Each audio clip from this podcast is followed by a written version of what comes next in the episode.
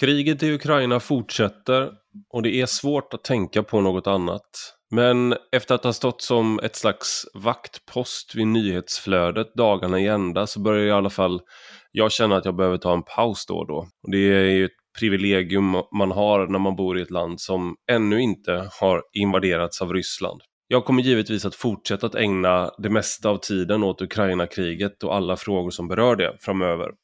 Men dagens avsnitt är en liten paus i krigsflödet. Så om ni känner att ni behöver en sån så lyssnar ni på rätt podd just nu. Idag pratar jag nämligen om svenska skolan och varför den har gått från att vara en av världens bästa till ganska dålig i jämförelse med andra länders skolor. Dagens två gäster är Magnus Henriksson som är professor i nationalekonomi och mellan 2005 och 2020 så var han VD på Institutet för näringslivsforskning, IFN. Och Johan Wenström, doktor i statsvetenskap som nyligen var i podden eh, och vi pratade om klass då, Foodora-liberalism. Och även han är knuten till IFN. De har nyss precis kommit ut med en ny bok med titeln Dumbing Down The Crisis of Quality and Equity in a Once Great School System and How to Reverse the Trend. Och den ges ut av Palgrave Macmillan men den går också att ladda ner på IFNs hemsida. Så den är open source så alla kan ladda ner. Och jag vet att den redan laddats ner väldigt många gånger vilket är roligt. Jag länkar i avsnittets medföljande text till boken så att ni kan läsa den själva om ni vill. I boken så visar de hur en postmodern socialkonstruktivistisk pedagogik, åtminstone från 60-talet och framåt, ersatte en klassisk kunskapssyn. Och det fick ett antal konsekvenser. Kunskap blev inte mer lättillgängligt, trots att man hävdade det. Skolan blev inte mer utjämnande, trots att man hoppades det. Tvärtom drog de redan starka elevgrupperna ifrån de redan svaga samtidigt som alla började sjunka kollektivt jämfört med andra länder. Dessutom menar eh, Magnus Henriksson och Johan Wenström har utvecklingen ytterligare försämrats av kommunaliseringen samt hur illa man skött marknadiseringen av den svenska skolan. Något jag skrev om nyligen här på rak höger. Detta pratar vi om i dagens avsnitt samt deras förslag på hur man kan vända utvecklingen. Men nu till dagens gäster. Du lyssnar på Rak Höger med mig, Ivar Arpi.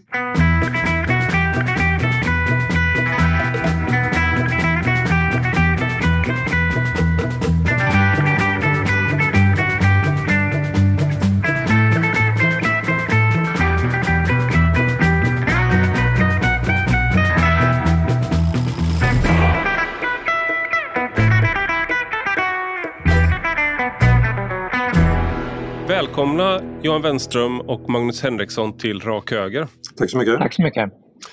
Kul att ha er här. Du Johan, du var ju med eh, för ett inte så jättelångt tag sedan och pratade om eh, klass.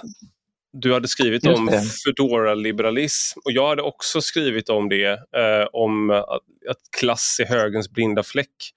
Och efter det så har du förekommit i i ganska många sammanhang där som någon slags... Eh, det går ett spöke genom borgerligheten. Johan Wenströms spöke, ungefär. hur har det gått?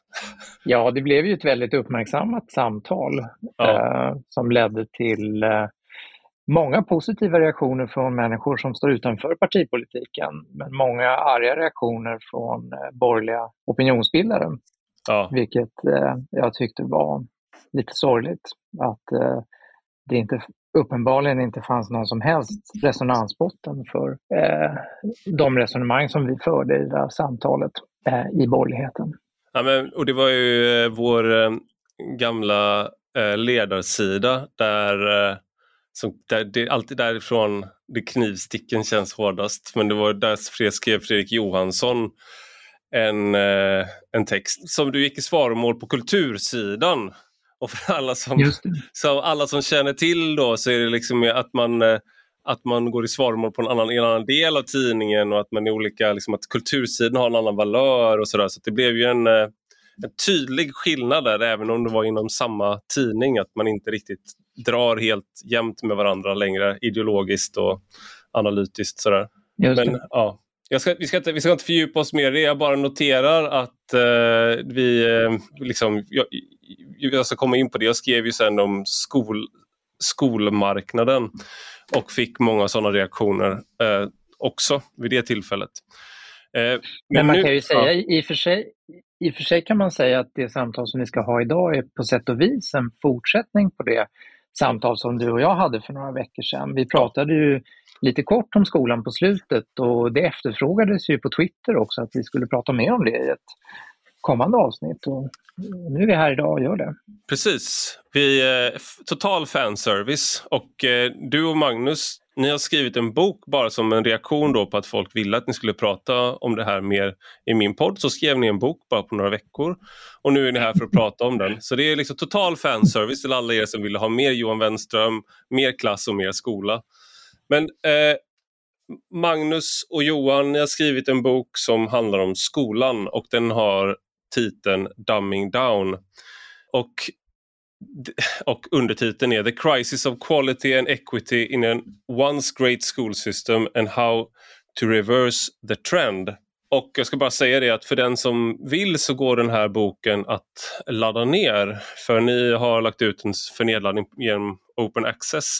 Men ges också ut på Palgrave Macmillan. Och eh, jag tänker att du Magnus, du får gärna liksom framea den här boken och var, var, var den kommer ifrån så att säga och vad den går ut på. För det, så här, det, det är två huvudsakliga eh, saker som ni menar ligger bakom skolan, svenska skolans eh, eh, försämring och det är dels kommunalisering, eh, friskolereformen, eh, det som man eh, högern avskyr när man säger marknadsskolan och dels en pedagogik som är eh, socialkonstruktivistisk eller postmodern. Nu har jag förenklat er bok.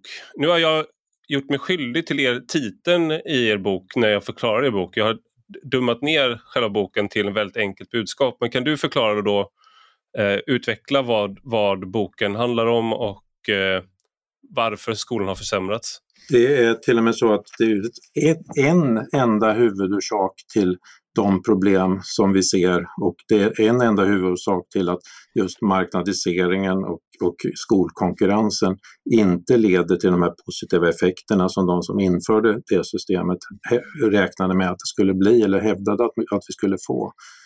Och det är helt enkelt att när, när du, om man ser oss omkring så lever vi i ett väldigt komplext samhälle där bygger på att människor är specialiserade på olika saker och de här specialkunskaperna och det vi sysslar med det organiseras tillsammans i en helhet som skapar väldigt mycket ekonomiska och sociala värden helt enkelt. Att vi, vi lever på en, på en hög ekonomisk standard. Mm. Men naturligtvis när vi föds som människor, den biologiska varelse som vi är, det är en varelse som under sin, vår evolutionära historia har levt under helt andra omständigheter. Mm. Och då är det så att då måste du få kunskaper och redskap i det under uppväxten som gör att du kan hantera den här komplexa världen och sen som vuxen inte minst bidra till att förvalta den och, eh, och så att säga utveckla den. Och det, och det görs, det visste vi tidigare, det görs genom att vi har lärare som, eller vi har skola som faktiskt väljer ut kunskaper som är viktiga att kunna för att kunna fungera i det samhället som, som vuxen. Väljer ut, så att säga, man kan säga att genom att lära sig de här sakerna så, så lär man sig också att, att läsa, skriva, räkna och så vidare. Den här typen av färdigheter lär man sig på det sättet. Och människan, även så att säga, innan vi hade avancerade samhället, så är just någonting som som, som att vara människa, det betyder att vi har förmåga att lära oss direkt från den som redan kan. Mm. Om det inte hade varit så, om man var tvungna att uppfinna hjulet var och en för sig själv, då hade inte vi haft tid i vårt liv att kunna bli duktiga på, på saker och ting. Utan vi har en enorm förmåga till det. Den där personen som kan det här, den ska jag lyssna på, den ska jag lära mig av. Mm. Och så var skolsystemen, eller så blev skolsystemen i västerlandet kan man säga från 1850-talet och framåt, vilket ledde till en explosiv teknisk ekonomisk utveckling som inte hade funnits tidigare. Då var det bara några få som hade turen att ha de här bra lärarna. De hade liksom eh, privatlärare i, på adelslotten eller på de kungliga slotten och sådär. Mm. Men då blir det här på bred, bred front blev det så. Men du, Sen, här, här, var någonting ni tog upp, förlåt, men det var någonting ni tog upp att just i Sverige så hade vi redan på grund av eh, ett särskilt system inom militarism och bibelstudier och liknande att även innan så att säga man hade de här stora reformerna under 1900-talet så hade Sverige väldigt hög, eh, väldigt låg analfabetism och ja. eh, så att vi kunde liksom rida på den här vågen snabbare alltså läs, lä, ja, läskunnigheten var närmare 100 procent redan så att säga första halvan av 1800-talet, redan innan folkskolan infördes. Men, så det hade man, men däremot att verkligen systematiskt bibringa kunskaper, det, det, då pratar vi om 1860-talet och framåt, att mm. göra det på ett systematiskt sätt. Sen helt plötsligt så får, det kommer en pedagogisk rörelse som får för sig att man kan inte föra över kunskaper från lärare till elev, från den som kan till den som inte kan. Utan var och en måste så att säga, konstruera sina kunskaper själv genom att, genom att pröva sig fram och bygga på sitt eget intresse och sina egna erfarenheter. Mm. Och det, detta är ett oerhört ineffektivt sätt och osystematiskt sätt att lära sig på. Och sen när man på detta adderar en postmodernistisk synsätt, nämligen att kunskaper, det finns egentligen inte objektiva kunskaper och bakom varje, varje påstående om att det här är kunskaper som du behöver kunna så finns det ett maktintresse som vill så att säga, nästan pådyvla dig de här kunskaperna. Så du ska vara skeptisk redan från början. Så läser du biologi eller periodiska systemet så ska du samtidigt som du studerar det så ska du vara skeptisk till det och fundera på varför vill de tvinga mig att lära mig det här? Mm. Och det här hela det här nya synsättet, det erövrade lärarutbildningarna i USA redan för 60-70 år sedan infördes i USA kanske för 50 år sedan och då började naturligtvis resultaten att sjunka dramatiskt och det blir mycket mer avgörande vilket hem du kommer ifrån. Och vi ser svarta USA, hur många det är som släpar efter och inte hänger med. Och sen har vi dumt nog i Sverige anammat det här och successivt, steg för steg, så har vi infört liknande synsätt med känt resultat, nämligen att eh, resultaten faller och ett stort antal i botten kan gå i skolan upp till ja, 13 år i skolan inklusive förskoleåret och ändå knappt kunna läsa, läsa och skriva utan ha väldigt rudimentära kunskaper och ingen systematiska kunskaper om eh, landets historia eller, eller geografi eller, eller den typen av saker trots att man har gått i skolan då i 13 år.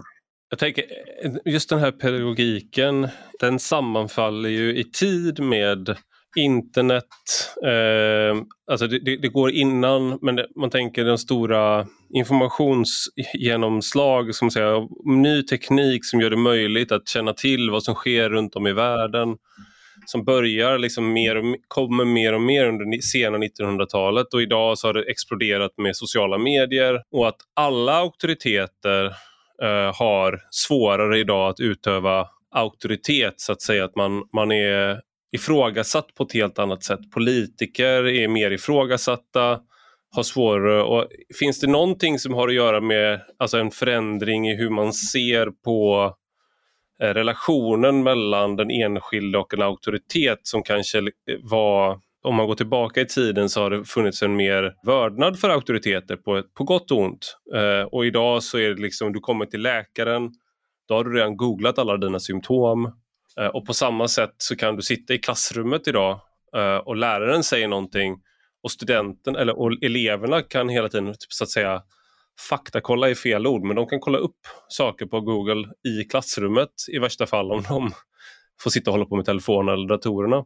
Det är, en oer, det är en oerhörd skillnad på information och kunskap.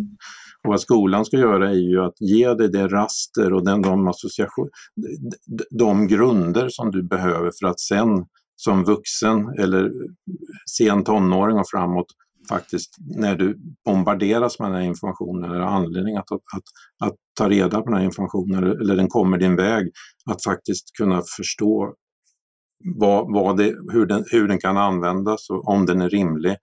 Och och har du inte fått en bra skolutbildning så kan du inte det. Du säger att du hör en massa saker som finns, som händer i världen.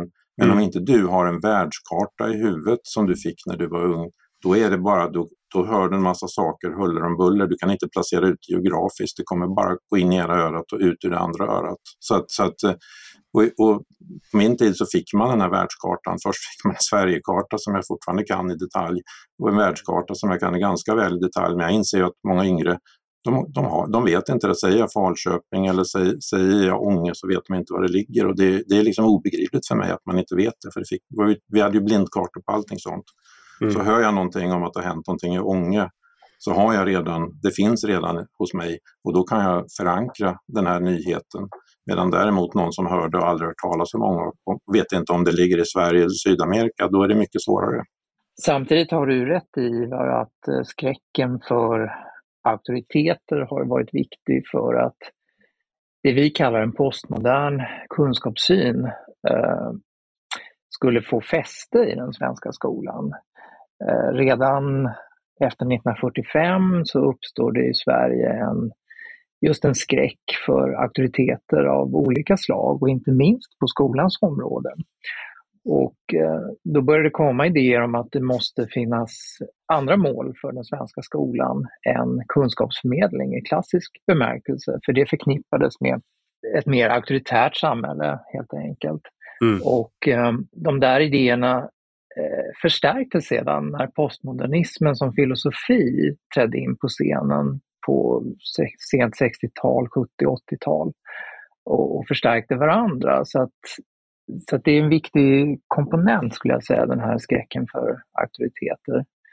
Eh, idén om att man kan googla sig till eh, kunskaper som du också var inne på, det är faktiskt också en idé som har, eh, eh som har funnits ganska länge. Redan på början av 60-talet så började man i svenska läroplaner tala om att, eh, så att säga, vad som är kunskap, det visar sig vara allt mer föränderligt i mm. det moderna samhället. Och I framtiden så kommer det finnas eh, olika teknologier som, som gör att, att eh, eh, kunskap i klassisk bemärkelse inte kommer att vara lika viktigt och att skolan måste fokusera på andra mål.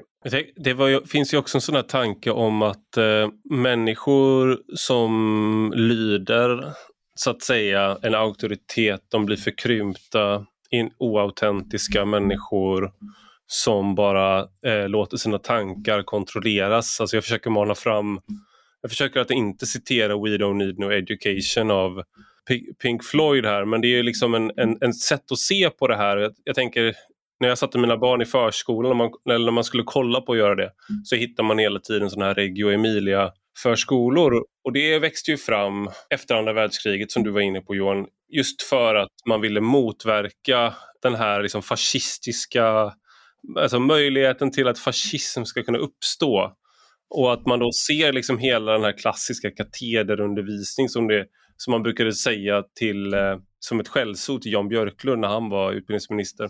Eh, att han ville återinföra det. Att det liksom på något sätt skapar den här en auktoritär personlighetstyp och att det leder i sin tur att få återver återverkningar på hela samhället och då lägger man liksom grogrunden för en typ av samhälle. Jag vet inte, finns det någon fog för en sån, eh, att det liksom var en sån rädsla som ledde fram till att det här kunde få sånt stort genomslag? Nej, inte alls. Jag skulle säga att det synsättet bygger på en total feluppfattning mm. om hur den gamla eh, skolan fungerade. Eh, åtminstone i Sverige och, och, eh, och, även, även i Tyskland faktiskt före före nazismen. Vi skriver om detta i boken. Vi, vi kallar perioden 1860 till 1960 den svenska skolans silverålder. Eh, man får inte säga guldålder idag, så att vi, vi säger silverålder istället. Varför, varför får man inte den... säga guldålder? Nej, men det är romantiserande och ah, fel. Okay. Du, du, kan säkert sätta dig in i varför ah, det är fel. Absolut. Men eh, under denna silverålder så anammade Sverige ett eh, väldigt sofistikerat utbildningssystem där betoningen låg eh, inte alls på, på massan utan på individen. Att individen fysiskt skulle lyftas fram i klassrummet genom att varje elev skulle placeras eh, bakom eh, en enskild eh, bänk och att individen skulle tillägna sig eh, värdefulla kunskaper och förmågor genom då direktundervisning från läraren. Och eh, tanken var ju där att det var viktigt att läraren förklarade och demonstrerade ett ämne så att eleven verkligen skulle förstå, inte bara kunna eh, så att säga, rapa upp vad, eh, vad läraren hade sagt, utan, eh, utan eleven skulle verkligen tillägna sig ett, ett ämne. Det fanns väldigt mycket tanke bakom eh, det gamla svenska undervisningssystemet och som faktiskt eh, pekade fram mot vad vi idag vet om hur barn bäst lär sig. Mm. Och det var så vitt vi har kunnat eh, utröna en, en i högsta grad levande undervisning. Inte alls den här mekaniska, auktoritära korvstoppningen som, som det ofta har påståtts. Mm. Eh, och eh, eh, AGA avskaffades ju successivt i Sverige under den senare delen av 1800-talet och ersattes i hög utsträckning av en annan syn på disciplin. Mm där man anser att disciplin är någonting som emanerar inifrån individen. Mm. Eh, som bygger på dygder. Mm. Eh, och att man lär sig sånt som eh, självkontroll och, och flit och, och noggrannhet. Det, det, var det som, som var eh, i, i, första hand var disciplin i den svenska skolan. Mm. Um, så, att, eh, så att det där är en, en vanföreställning, så att säga, en, vulgariserad bild av den svenska skolan som ofta används för att legitimera det postmoderna skolsystem som vi kritiserar i vår bok. Och sen, sen jag tycker en bra evidens eller bevis för att det inte var så, det är ju att alla de som byggde upp det moderna Sverige, det som man nu mer nostalgiskt pratar om och ser tillbaka till, alla de till 100 procent gick i den här gamla skolan som försättrade skolan. Och eh, min uppfattning är att det skapade oförvägna, initiativrika Eh, individer som, som, som ville bygga det här och som var också solidariska med någonting som var större än, än de själva på ett, på ett, skulle jag säga, självklart sätt. Man kan väl säga så här att det hade inte varit nöd, möjligt att höja skatterna och minska incitamenten att arbeta så mycket som Socialdemokraterna gjorde på 50 och 60-talet och in på 70-talet utan att det kraschade direkt om inte människor hade så att säga, gått i den här goda skolan och, och ändå jobbat på och ändå tagit ansvar.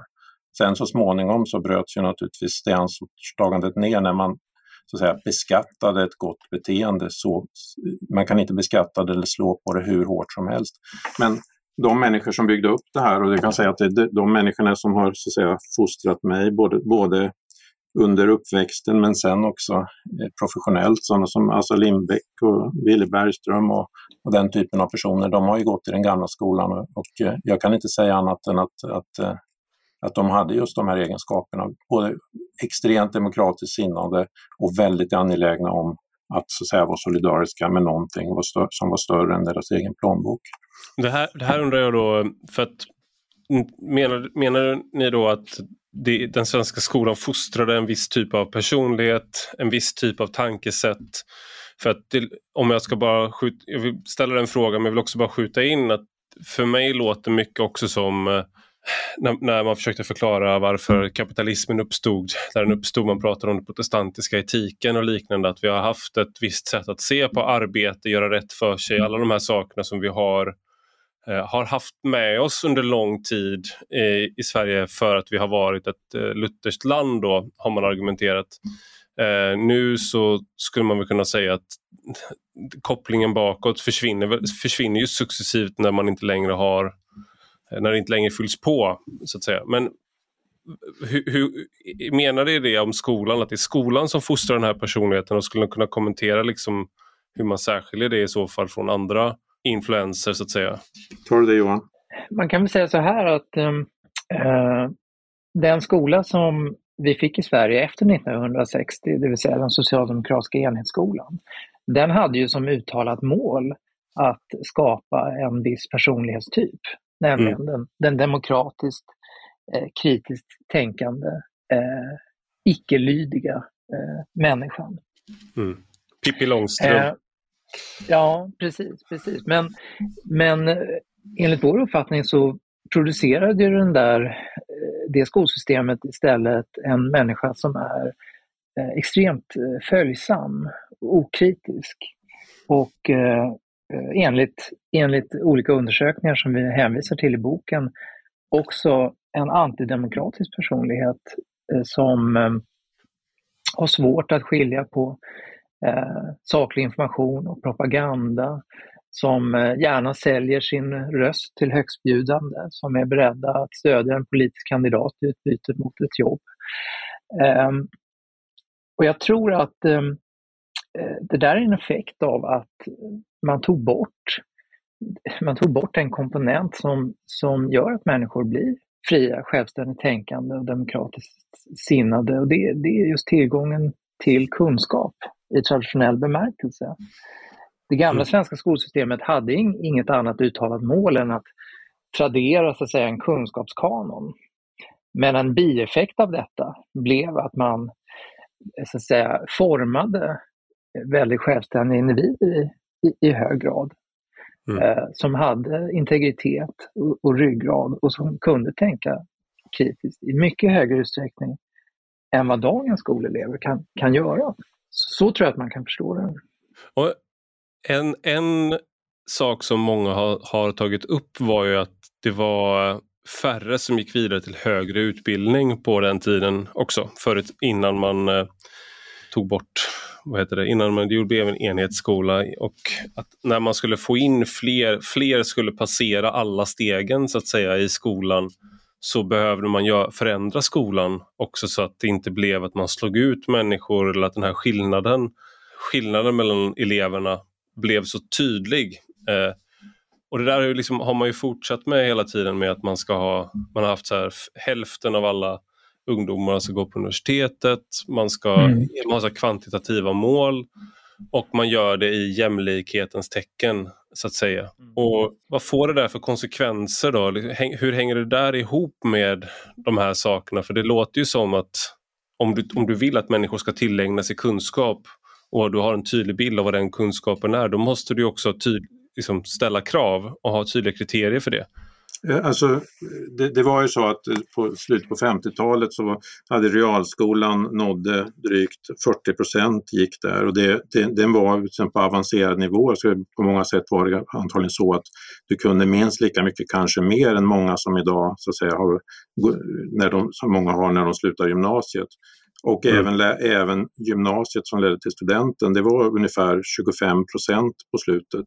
Och så här, den studentexamen var ju så pass avancerad så att det här man eh, gillar att prata om i USA, att de första två åren på college så, man, så hade man, för, nu är det avskaffat, men förr i tiden så kallad liberal arts education. Jag skulle säga att eh, en svensk student, gammaldags student, hade det, var redan på den nivån som krävde två år av liberal arts education i USA i sin bredd, både bredd och djup. Mm. Och det här byggdes ju ut men och kunde, skulle kunna ta, fortsätta byggas ut upp till en lagom nivå. Men sen hade man också väldigt många olika möjligheter. Dels att komma tillbaka. Om man inte började realen så kunde man komma in senare. Man kunde gå om ett år om man inte var tillräckligt mogen. Det gjorde väldigt många. Och sen fanns det en meny av många olika praktiska utbildningar så att, så att, som gjorde att man fick praktiska handfasta kunskaper som var väldigt efterfrågade. Och är det någonting idag som det hela tiden är bristyrken på, trots all den här utbildningen, så är det just ofta yrken som kräver handfasta yrkeskunskaper, elektriker, undersköterska och så vidare och så vidare. Svetsare brukar alltid mm. vara. Det finns alltid för få svetsare i Sverige så länge jag har varit vuxen i alla fall. Tanken i det gamla Sverige var ju att vi skulle ha en, en bottenskola som var gemensam för alla, där det förmedlades den kunskap som är gemensam för alla som lever i ett samhälle som alla behöver känna till för att kunna orientera sig i vårt samhälle och inte bli en outsider. Och sen fanns det möjligheter för de som hade studiebegåvning och ville läsa vidare teoretiskt. De kunde göra det, men som Magnus var inne på så fanns det också möjligheter för andra som var mer praktiskt orienterade. Eh, tanken var ju att eh, alla skulle kunna hitta sin plats i samhället. I, dagens skola så är betoningen snarare på att alla ska bli teoretiker och utslagningen är enorm från den svenska skolan. Och det mm. finns väldigt få möjligheter för människor som inte har studiebegåvning. Så det var ju på sätt och vis ett mer, eh, ska man säga, humant system skulle jag säga, det som vi hade innan 1960. Hur, hur, dåligt sällskap och hur gott sällskap är Sverige i, i det här avseendet? Alltså hur mycket avviker vi i våra vägval här och vår pedagogik från våra grannländer? Eh, vi, har ju, vi låg ju, som ni tar upp i boken, väldigt bra till i PISA-resultat länge. De här resultat som jämför eh, hur bra skolelever ligger till eh, i eh, olika ämnen. Men sen så har vi sjunkit i, i rankingen. Men, men i de här vägvalen då, när det gäller pedagogik, när det gäller kommunalisering och liknande, avviker vi där? Ja, det gör vi ju. Eh, dels så har vi gått längre i att anamma den postmoderna kunskapssynen eh, än vad många andra länder har gjort. I alla fall om man, om man ser i vårt, i vårt närområde. Men sen är också marknadiseringen av den svenska skolan, eh, att den är så pass omfattande, är ju också unikt eh, för Sverige. Mm. Eh, och det, det är den kom, kombinationen så att säga av eh, postmodern kunskapssyn och en Eh, marknadiserad skola som vi menar har producerat de många, många olika problem som vi ser i den, i den svenska skolan. Eh, just, just den kombinationen är också väldigt utmärkande för, för Sverige. Hur, för det här är en sån där sak där jag tror att så, så långt som vi har pratat nu så tror jag att många eh, så att säga vanliga högersinnade eh, är med på kritik och på eh, problembild som ni har tecknat eh, över svenska skolan, vad det är som är problemet. Och nu tänkte jag vi skulle komma in på de mer, mer, organisatoriska delarna och marknadiseringen, privatisering och, och sådär eh, och hur det påverkar också. Men här tror jag att, eh, så att säga, om, om de som är med, står mer till vänster börjar lyssna nu så tror jag kanske att de kommer tycka att det här, den här delen är bättre. Eh, och det där gör väl också att ni, ni kommer, er bok kanske hamnar liksom, den slår mot flera olika håll samtidigt. Och det är inget negativt utan det är positivt men jag, jag hoppas att folk tar till sig ändå. Eh, jag tänkte då, det ni tar upp om hur svenska skolan har förändrats. Eh, det är, hur, varför är det viktigt att kommunaliseringen som införs i början av 90-talet och friskolereformen och vinst, att man tillåter vinstdrivande bolag eh, i skol, på skolmarknaden. På vilket sätt påverkar det att svenska skolan blir sämre för eleverna? Alltså, för det första är det så att innan kommunaliseringen så har Sverige ett väldigt centraliserat system där staten bestämmer vad lönen är beroende på hur länge du har arbetat och hur, hur, mycket, hur mycket utbildning du, du har. Antal timmar som du ska vara i klassrummet är bestämt, hur, hur långt sommarlov du har, tid för förberedelse, tid för rättning och all, all, allting sånt. Det, och det finns länsskolnämnder då som, som är statliga som ser till att, att det här följs. Rektorn måste vara, själv vara, vara en framstående lärare och så vidare. och så vidare. Sen så helt plötsligt så tar man bort det regelverket, men inte bara det, utan man säger nästa dag i princip då så ska 290 kommuner ta, ta över hur de ska hantera det här. Och de får, pengarna de får är liksom i en klumpsumma. Det vill mm. säga de som överhuvudtaget inte vet hur man gör det här, de blir helt plötsligt ansvariga för det. Och det är klart att då blir det ju kaos. Sen kommer en borgerlig regering och säger att inte bara det, utan vi ska dessutom tillåta eh, friskolor att starta, även så att säga vinstdrivande friskolor. Och så inför också den här borgerliga regeringen en 1994 års läroplan där i princip man ska sitta i skolorna och själva bestämma vad själva kursinnehållet ska vara till, och vilka, vilket material man ska göra, hur man ska bedöma utifrån betygskriterier som är helt nebulösa och, och eh, det, var och en kan tolka den på sitt sätt. Och mm. detta, är, detta gör ju att, att den här konkurrensen då ska vara i termer av kunskap, var man får mest kunskap när, när vi i grunden så är det en, en ideologi och syn på kunskap som säger att kunskap kan inte mätas av någon utomstående. Och dessutom ska ni uppfinna hjulet själva på varje skola. Och ni ska också komma fram till, genom att diskutera fram till betygskriterier.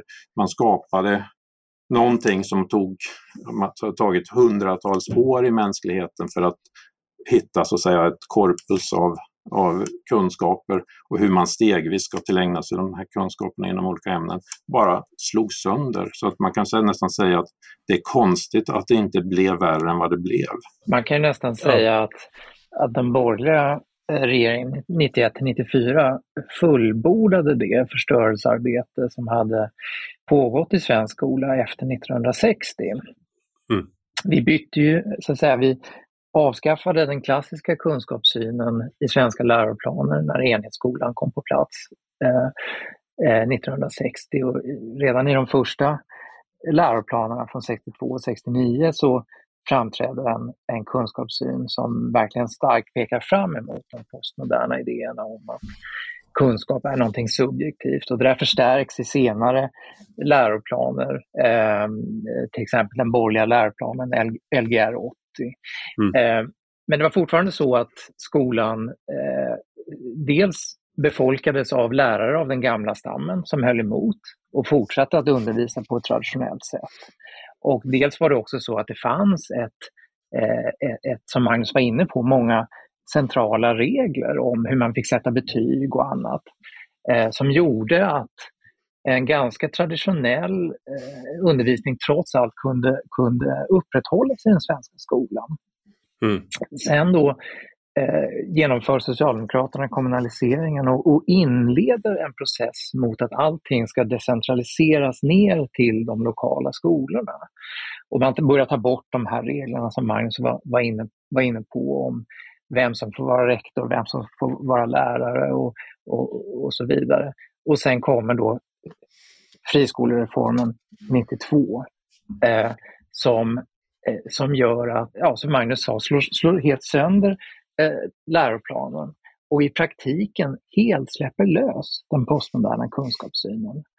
Så att säga, det, skolorna har ju inga incitament att, att egentligen undervisa Eh, efter någonting annat än den postmoderna kunskapssynen. Tvärtom så har man starka incitament att, att bejaka den. Varför då? Dra nytta av den. Var, varför har ja, man incitament att, att, göra det? Ja, därför att det, det, det, blir ju så att säga, det blir ju enkelt att eh, börja dela ut glädjebetyg till exempel. Mm. Eh, om, det, om man inte kan mäta det mot någonting. Mm. Eh, om man faktiskt kan peka på läroplaner som säger att nej men det finns inga konkreta betygskriterier. Det finns ingen specifik kunskap som eh, betyg eh, ska utgå från och som staten säger att skolorna ska lära ut. Mm.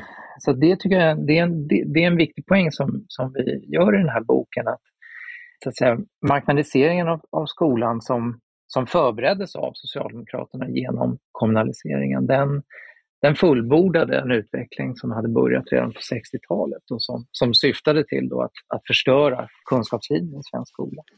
Jag tänker också flum, flumskolan har ju varit ett sånt här begrepp då eh, som har använts av eh, särskilt borgerliga företrädare.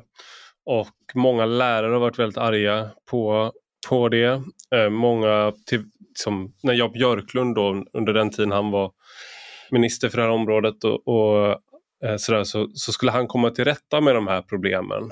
Liksom en, an, en sak som han införde som ni tar upp i boken var det här med lärar, lärarlicens. Att bara de, liksom, behöriga lärare Eh, kunde sätta, eh, till exempel sätta betyg. Eh, och det, det ledde till att eh, de satte betyg även i ämnen som de inte hade någon möjlighet att bedöma för att liksom man, det blev någon konstig dyrkan där snarare av deras eh, licens. Då, liksom.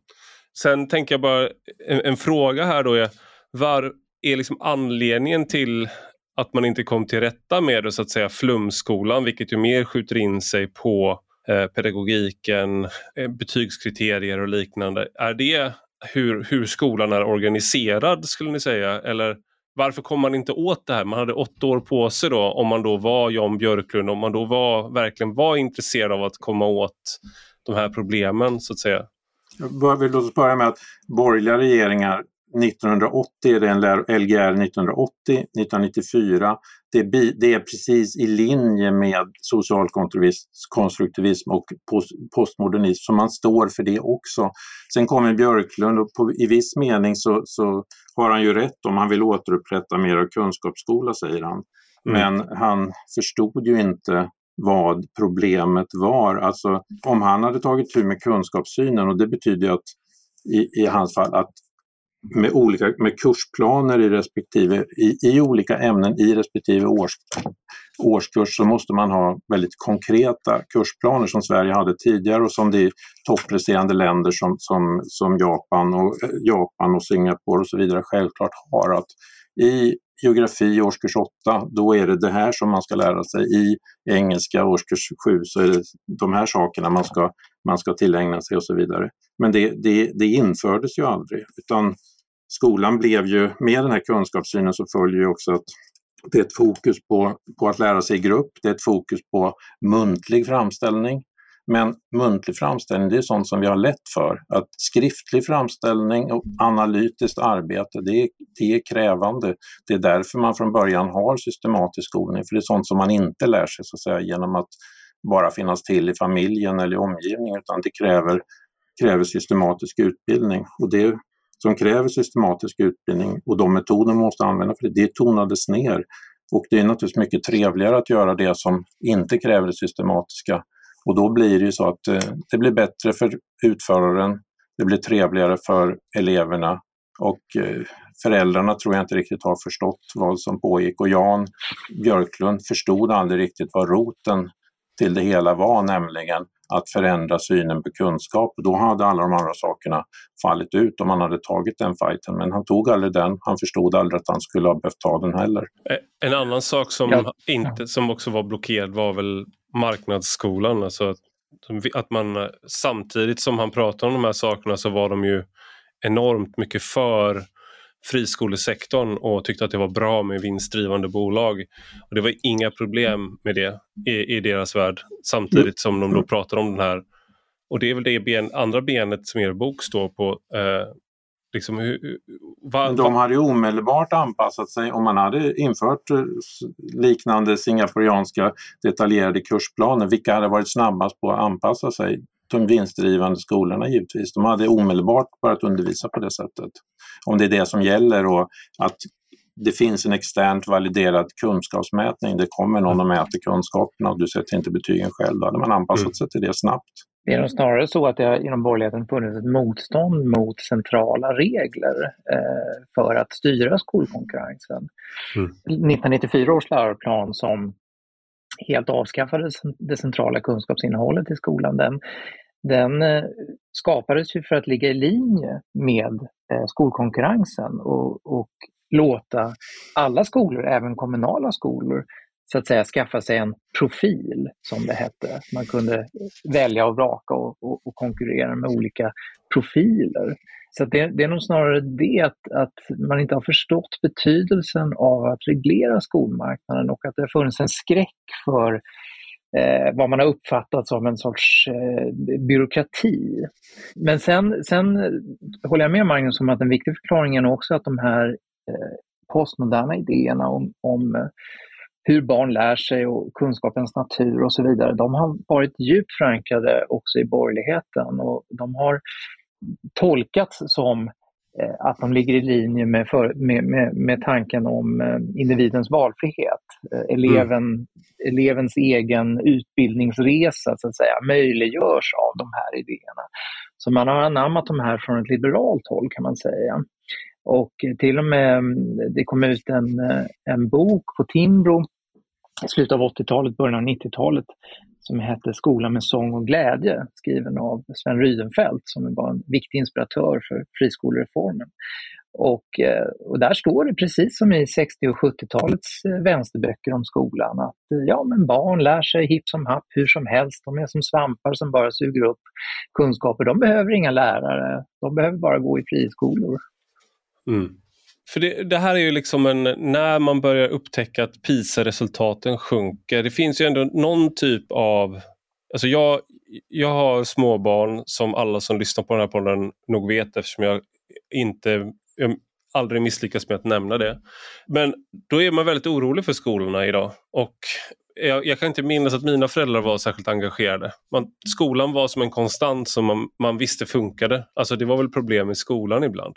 Men om barnen gick igenom skolan, gjorde sina läxor så eh, klarar de sig på det stora hela.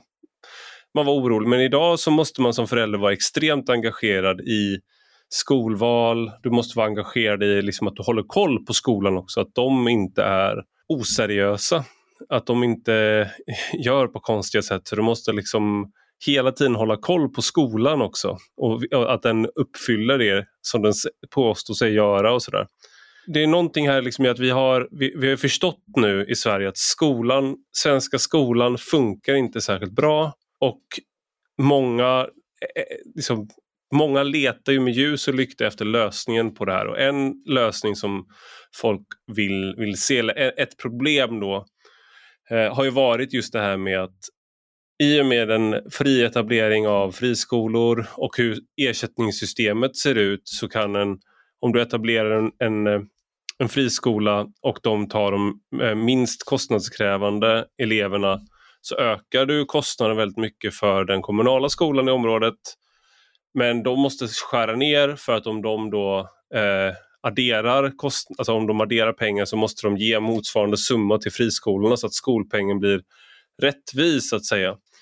Eh, det är lite komplicerat, jag skrev om det nyligen på, jag kommer länka till, på det här avsnittet till den texten. Men är det där en liksom, skulle det där, det där känns ju inte som att det där skulle komma åt allti, alltihop om man då så att säga förbjöd vinstdrivande bolag så att säga på, på, i Sverige i, på skolmarknaden. Nej, men alltså, man har ju inte vårdat den här reformen. Alltså, 1992 införs den, nu är det 2022 så vi är alltså inne på år, vad blir det, år 21 eller år 22 med, med år 22 är vi inne på, men 21 med, med, med den här reformen i full blom. Under den perioden så har det varit en borgerlig regering i, i Nej, vad säger vi, vad säger vi Johan? År, tre, år 31 är det 30 år är det ju. 30, ja, det är det 31 30 året. Och då har det varit 10 borgerliga år och 21 socialdemokratiska eh, statsminister, 21 år med socialdemokrati. Och det är klart att man, man hade kunnat vårda de här reformerna, till exempel det som du säger att, att eh, kostnaden stiger i en kommunal om de förlorar, men, men förlorar elever, men skolpengen i de privata är en genomsnitt av den kommunala kostnaden, då får de mer och mer pengar. Allt, allt det här hade ju gått att rätta till genom att säga att det är skolpengsnivån, eller det är kostnaden vid inträdet av den privata och sen räknas det upp med någon slags lönekostnadsindex eller kostnadsindex lokalt. Men ingen har ju velat vårda det här utan och branschen i sig har ju bara istället för att se att det är långsiktigt ohållbart att man kan sätta godtyckliga glädjebetyg. Det kommer göra att vi förr eller senare står med rumpan bar och kommer förlora rätten att driva våra privata skolor så har man kört så det ryker och utnyttjat de svagheter som finns. Och det var ju, och man, till exempel Friskolornas riksförbund vad jag förstår så eh, som branschorganisation så hade man kunnat tänka sig att det var rimligt att säga att att eh, om du inte är seriös, om inte du är, är, är, bra med vad det gäller kunskapsresultat och annat, då får inte du vara medlem eller du kan bli utkastad ur föreningen. Men, men ingen är ju beredd att, att eh, jag uppfattar dem som, eh, ansvar. Då jag uppfattar eh, dem, nu, nu är inte de här och kan försvara sig, men jag uppfattar ofta att Friskolornas riksförbund är inte, det är ju inte en självsanerande organisation alls utan det är ju ett, det är som en PR PR-byrå för friskolor. Att de är inte för branschen som sådan och får den att fungera så bra som möjligt utan snarare att försvara de företagen som, som eh, ingår. Och det, det kanske är rätt strategi på två månaders sikt men det är banne mig inte rätt strategi på 30 års sikt. Och, det, det, det, så man har, och, och det, det här är väl någonting som, som man förväntar sig ska finnas tills vidare och som då måste det utvecklas och hela tiden rättas till och korrigeras när, när man ser att det uppstår konstigheter. Det finns ju en trötthet på, för ett, e- ett, ett annat sätt som ni tar upp på det som var innan det, det är att du har centrala eh, kontroller av kunskaper så att säga. Att du, då tar du bort möjligheterna till att sätta glädjebetyg och istället så blir incitamentet att du ska mina elever, så att säga, eller vår skolas elever ska vara de som klarar de här centralt rättade proven allra bäst. Och då måste du komma med, med kunskap och då får du istället för att, så att säga, om, om du har incitamentet att hitta en skola där du har så bra möjligheter utifrån dina kunskaper att få bra betyg så får du incitamentet att skaffa dig så bra kunskaper så, som möjligt så att du ska kunna få bra betyg. Men i, samtidigt i USA så tar de ju, om jag har förstått det rätt, så håller de ju på att ta bort SATs, alltså motsvarigheten till högskoleprov. Man håller ju på liksom och rör sig i, i en svensk riktning får man väl säga då. Där man, inte, där man också håller på att säga att det är så här white supremacy att prata om punktlighet och matematisk korrekthet och sådana där saker. Alltså man, har, man, använder man har gått längre i vissa avseenden på vissa ställen än, än, än vad man har gjort i Sverige.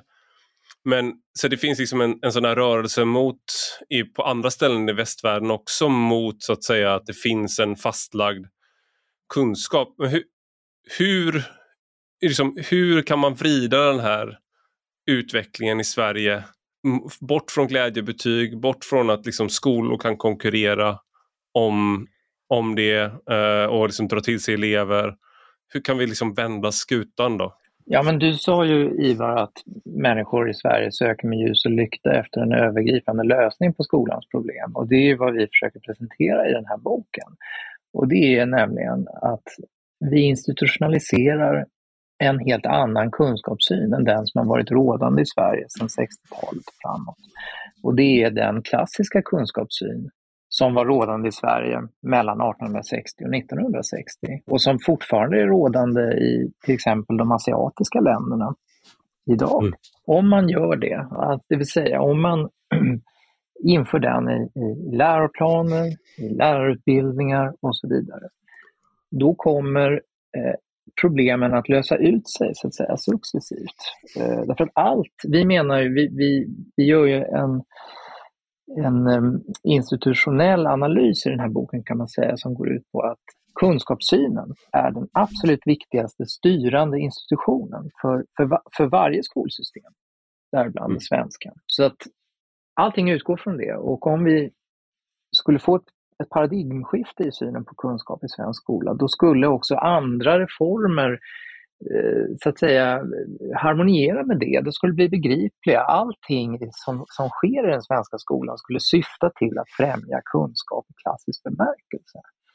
Och då skulle vi inte få de här konstiga eh, reglerna och reformerna som, som, som vi har fått i skolan på, på senare år. Mm. Eh, så det är den absolut viktigaste reformen att göra. Och, och, och det, detta är ju så att säga ett problem i faktiskt de flesta västerländska länder har det här problemet i alla fall. Alltså Storbritannien, USA, Frankrike. Där är det här problemet gravt, nästan i, i nivå med det svenska. Sen kan man säga att, att eh, det, det, leder också när det är fullt genomfört så, så är din socioekonomisk bakgrund blir väldigt mycket mer avgörande. Då blir skolan antikompensatorisk. Det vill säga, det, det, står ju rent ut att du kan bara lära dig utifrån dina, e, ditt intresse och dina egna erfarenheter. Ja, men då är det så, är du född i underklassen så, så, så, så baserar du på det. Är du, född, är du född i den övre, skötsam, hårt arbetande medelklassen så kommer du naturligtvis att lära dig ganska mycket ändå. Du lär dig hemma genom dina föräldrar och hemmet och deras deras vänner och, och, saker du gör på sommarlovet med, med, med olika verksamheter och sådär. Så att det, det, driver, jag skulle säga att det driver det vi ser i USA och så vidare med ökade klassamhälle och klassklyftor, förmögenhets och inkomstklyftor.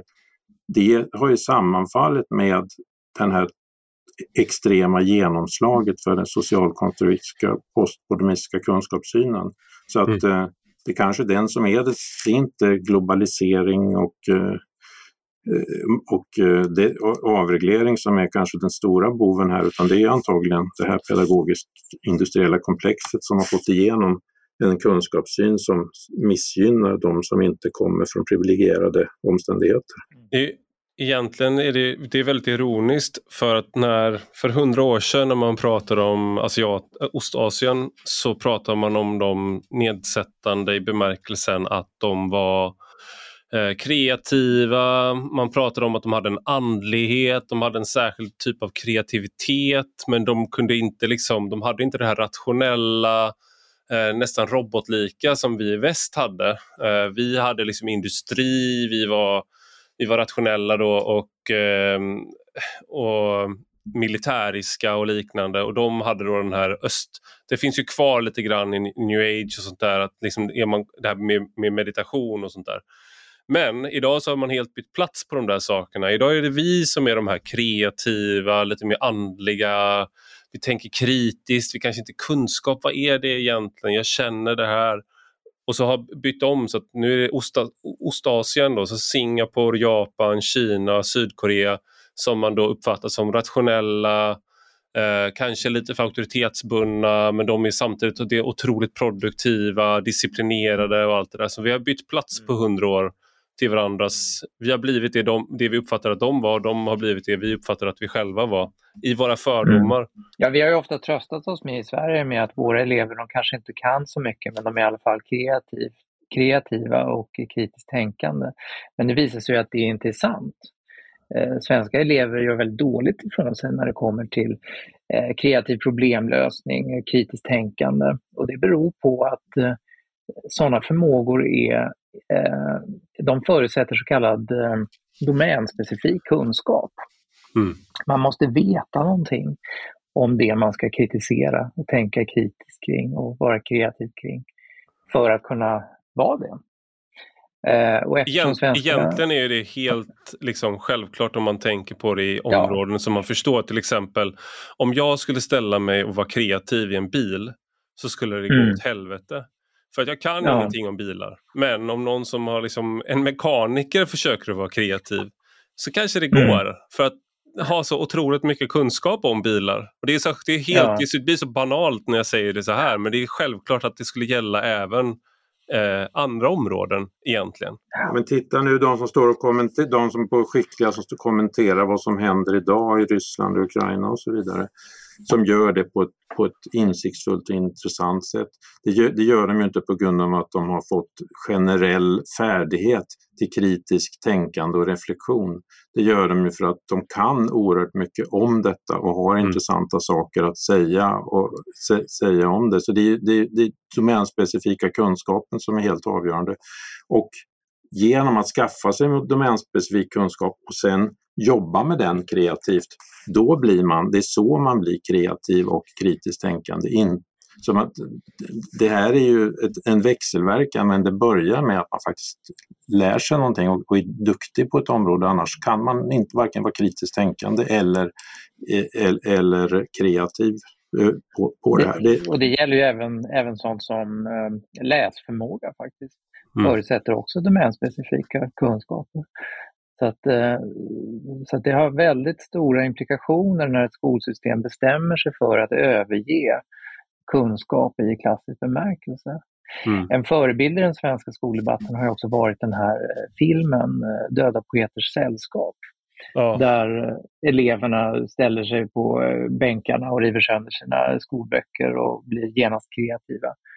Ja, men det kan ju de göra eftersom de har gått till en pluggskola i 12 år. Så mm. de har kunskaper att bygga på. De kan ta det nästa steget. Men det, det där är också en tanke om vad eh, den, det finns en, liksom en grundläggande ideologi om den autentiska människan på något sätt mm. som förtrycks av system och det, den, går liksom i, den går igen i mycket kultur.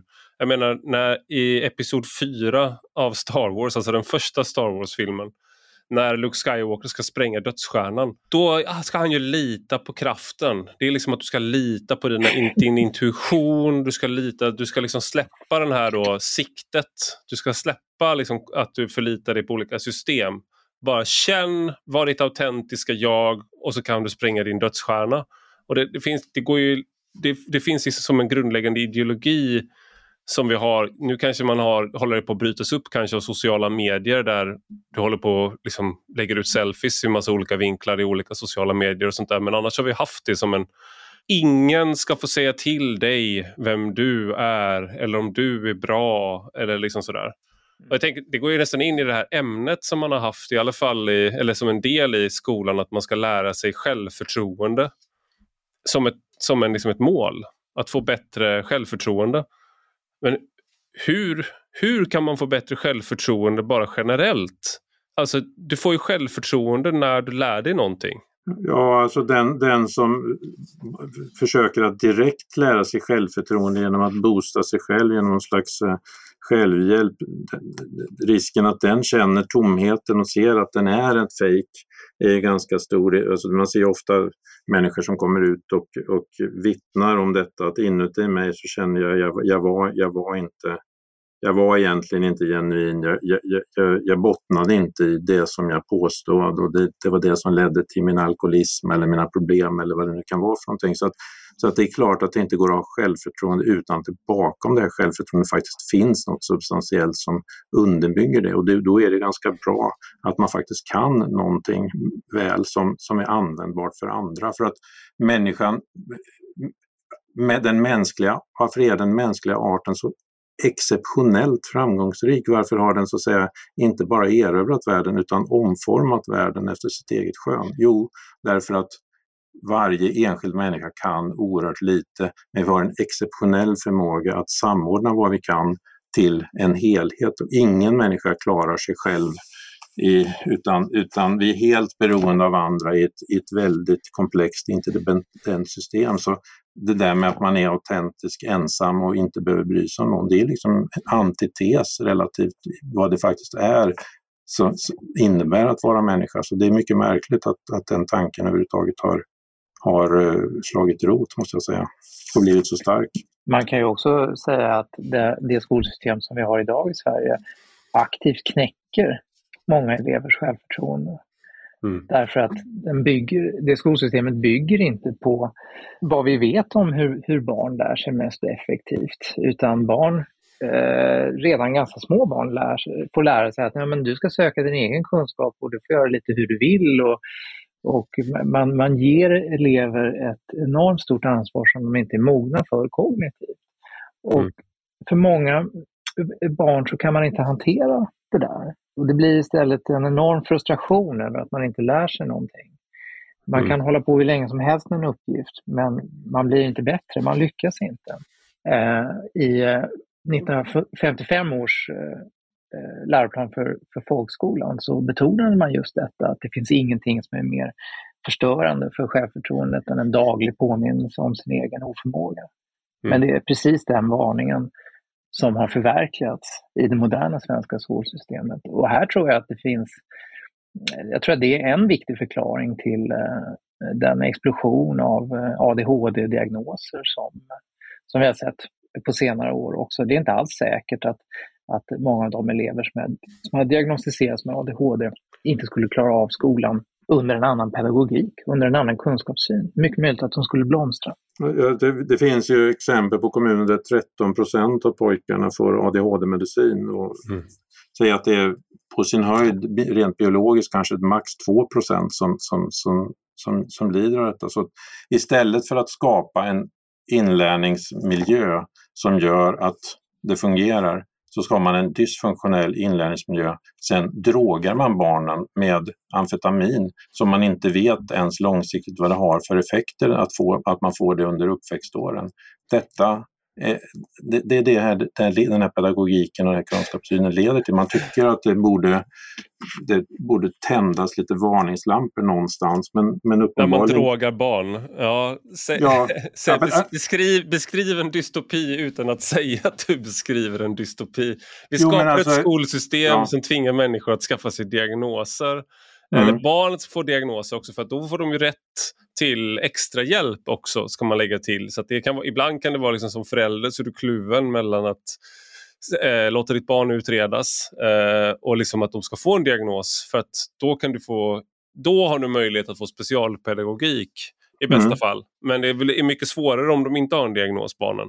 Och det, bara för att exempel, det som Johan pratar om, det här med att man ska själv uh, lära sig själv så här konkret, alltså om man ska bli en skicklig violinist eller, eller om man ska bli Armand Duplantis, en, en kanon, väldigt skicklig stavhoppare, eller om man ska bli en jätteduktig konståkerska.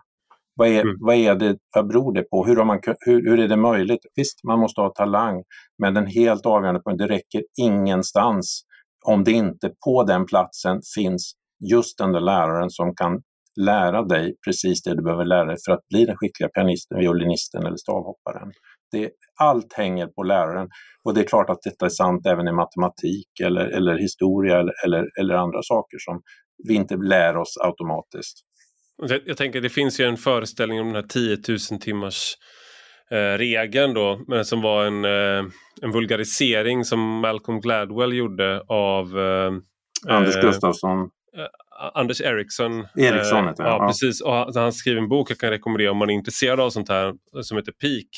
Där han går igenom just, just det du säger och en sak som återkommer är till exempel, jag vet att jag och Johan vi delar ett intresse för eh, kampsport i vår amatörmässighet. Eh, sådär, men att, vi, att man har en, en eh, personlig tränare som, eller någon som kan peka ut vad du gör fel, återkoppla till så att du hela tiden får en information som gör att du mm.